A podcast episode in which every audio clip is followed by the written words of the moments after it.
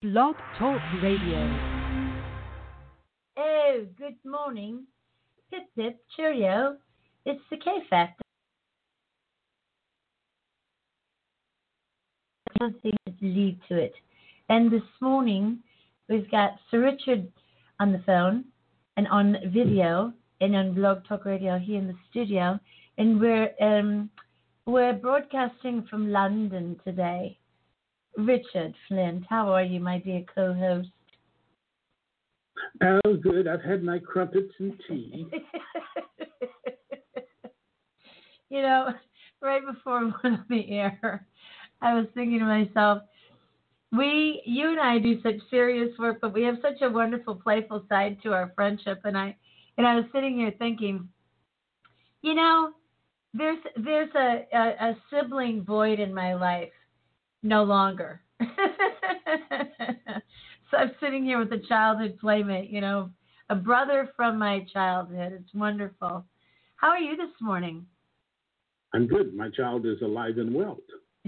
so, and that's you know that's to me that's what most people are missing today, uh, with all the stress in their life.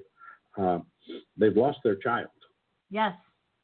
And so when you lose your child, uh, likeness in your life, you open up a tremendous amount of stress for your life. Yes, you do. And that's what I'm seeing happening with people today because no matter where they turn, and you and I have talked about this, the thing I hear from people is just right now, no matter where they put their foot, uh, they don't feel any stability. and almost everything about their life is shaky ground right now.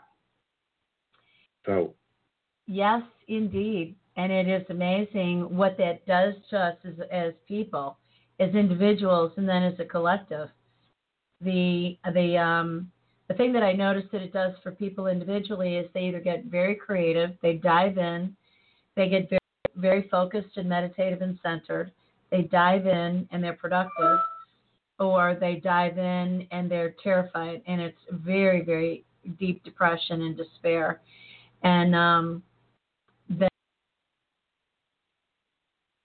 combination of either really lovely energy or, I mean, it's very polar, very lovely energy, or what we've witnessed in this country during 2020 is so enraged.